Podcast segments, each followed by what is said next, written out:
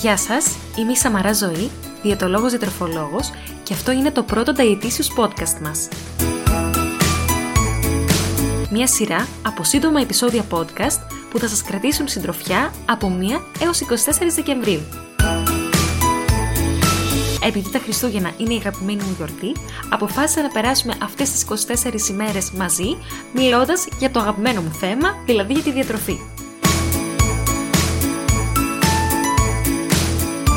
Ελπίζω να τα βρείτε ενδιαφέροντα.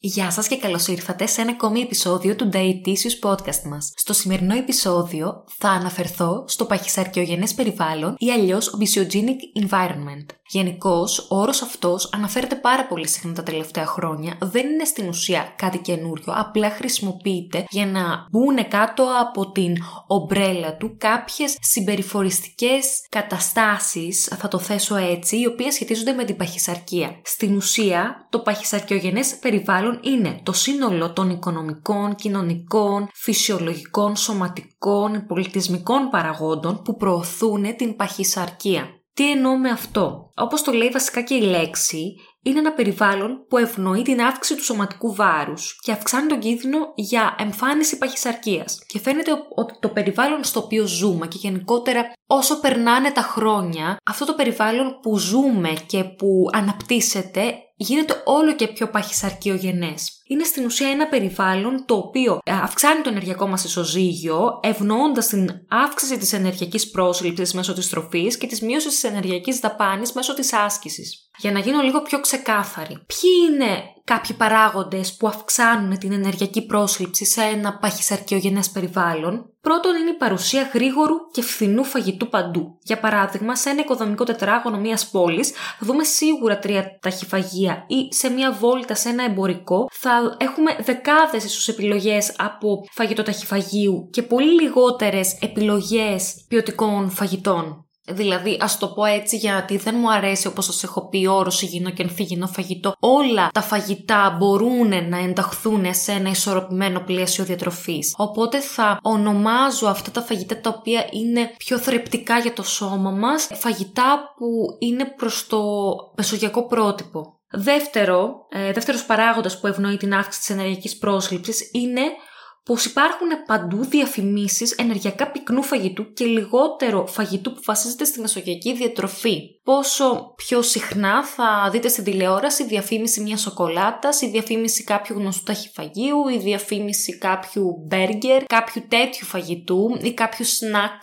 και πόσο συχνά θα δείτε διαφήμιση μιας σαλάτας ή κάποιου φρούτου. Βασικά σχεδόν ποτέ. Οπότε Άλλος ένας πάρα πολύ σημαντικός παράγοντας που διαγείρει την επιθυμία μας για να καταναλώσουμε ενεργειακά πυκνό φαγητό. Άλλος ένας παράγοντας είναι πως έχουμε ταυτίσει όλες τις περιστάσεις της ζωής μας με ενεργειακά πυκνό φαγητό. Για παράδειγμα, σε μια γιορτή, σε μια εκδήλωση, πάντα θα επιλέξουμε κάτι ενεργειακά πυκνό για να καταναλώσουμε, για να κεράσουμε τον άλλο. Δεν θα επιλέξουμε, ας πούμε, δεν θα πούμε πήρα προαγωγή, ας ετοιμάσω, ας μαγειρέψω κάτι πολύ θρεπτικό. Θα μαγειρέψουμε συνήθως κάτι σε, με κρέμες γάλακτος ή θα παραγγείλουμε κάτι ή θα πάμε έξω και θα φάμε κάτι τέτοιο πολύ θερμιδικά πυκνό.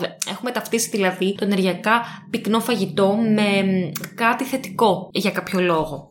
Άλλος ένας παράγοντας που ευνοεί την αύξηση της ενεργειακής πρόσληψης είναι η δυσκολία που υπάρχει στην πρόσβαση και οι λίγες επιλογές που έχουμε σε φαγητό που βασίζεται στη μεσογειακή διατροφή, δηλαδή σε θρεπτικό φαγητό. Για παράδειγμα, σε ένα κηλικείο πολύ πιο εύκολα θα βρούμε ένα κρουασάν ή ένα σάντουιτς με μαγιονέζες και τα λοιπά και πολύ πιο δύσκολα θα βρούμε ε, μία ε, σαλάτα ή μία ας πούμε ομελέτα η οποία ίσως δεν είναι μέσα στα λάδια και τα λοιπά. Είναι πολύ πιο δύσκολο να βρούμε σε ένα περίπτερο ε, κάποια πιο θρεπτική επιλογή. Άλλος ένας παράγοντας είναι το πολύ μεγαλύτερο κόστος του φαγητού, του πιο θρεπτικού φαγητού, του φαγητού που βασίζεται στο μεσογειακό πρότυπο διατροφής. Πόσο πιο ακριβό ας πούμε είναι το παράδειγμα αυτό που σας δίνω με τη σαλάτα, το να πάρετε ακόμα και από ένα ταχυφαγείο μια σαλάτα. Δηλαδή εκεί που θα δώσετε 5-5,5 ευρώ για μια σαλάτα μπορεί να βρείτε και ένα μικρό μπέργκερ με 2 ευρώ. Οπότε τι θα επιλέξει κάποιος; Επίσης έχουμε ταυτίσει το υγιεινό φαγητό με μεγαλύτερη δυσκολία στην κατανάλωσή του. Για παράδειγμα, θα σκεφτούμε ότι μας είναι λίγο πιο δύσκολο να καταναλώσουμε στα γρήγορα μία σαλάτα, ενώ πλέον προσφέρονται σαλάτες, συσκευασίες με το πυρούν τους κτλ. Χωρίς απαραίτητα αυτό να είναι κακό προς το περιβάλλον, δηλαδή υπάρχουν και υγιεινές και οικολογικές επιλογές πλέον και σε τέτοιου είδους φαγητά.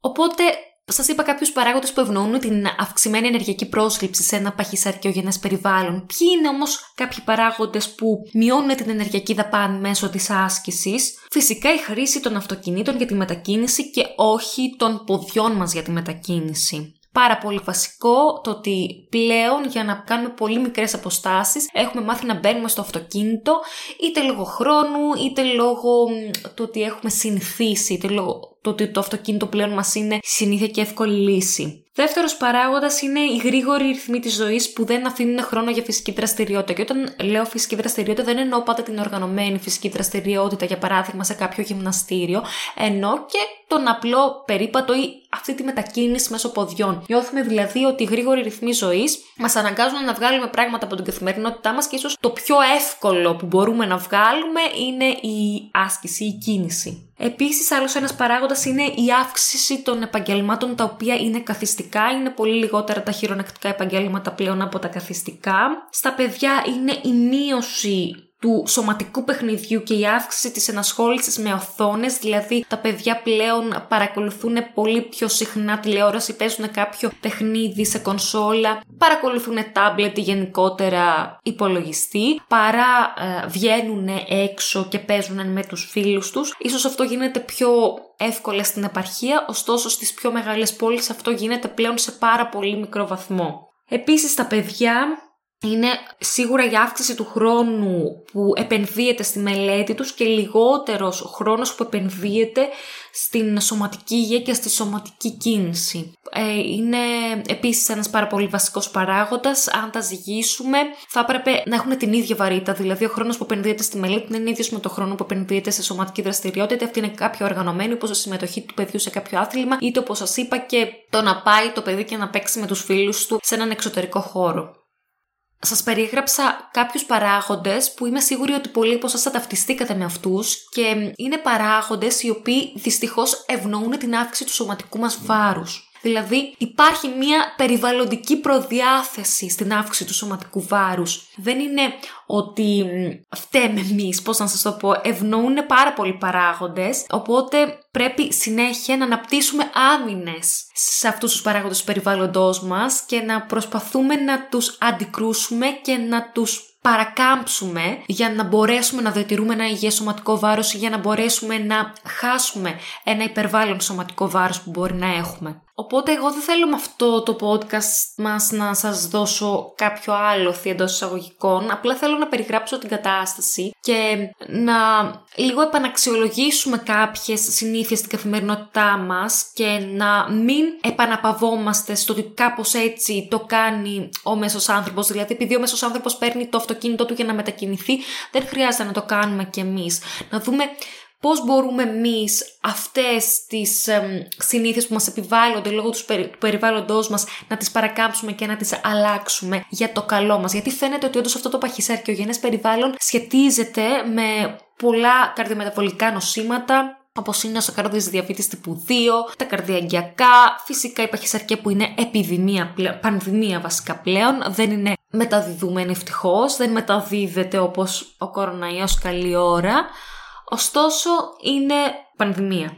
Ελπίζω να σας φάνηκε ενδιαφέρον το ε, σημερινό επεισόδιο του Date Podcast μας. Ήταν λίγο διαφορετικό, αλλά είπα να αγγίξω λίγο το θέμα του πακιεσαρκιογενούς περιβάλλοντος, γιατί είναι πραγματικά πάρα πολύ σημαντικό και μας βοηθάει λίγο να δούμε κάπως αλλιώς τα πράγματα και να δούμε τι μπορούμε εμείς να κάνουμε, γιατί όλες οι συνθήκες γύρω μας μας δυσκολεύουν. Μπορείτε να ακούτε τα Dietitious Podcast μας σχεδόν σε όλες τις πλατφόρμες podcast, Spotify, Google Podcasts, Apple Podcasts. Και φυσικά μπορείτε να με βρίσκετε στο Instagram, στο παπάκι Dietitious κάτω παύλα για γενικές συνταγές, tips, body positive vibes και οτιδήποτε άλλο προκύψει. Εμείς θα τα πούμε αύριο με ένα επόμενο επεισόδιο στο Dietitious Podcast μας. Γεια σας!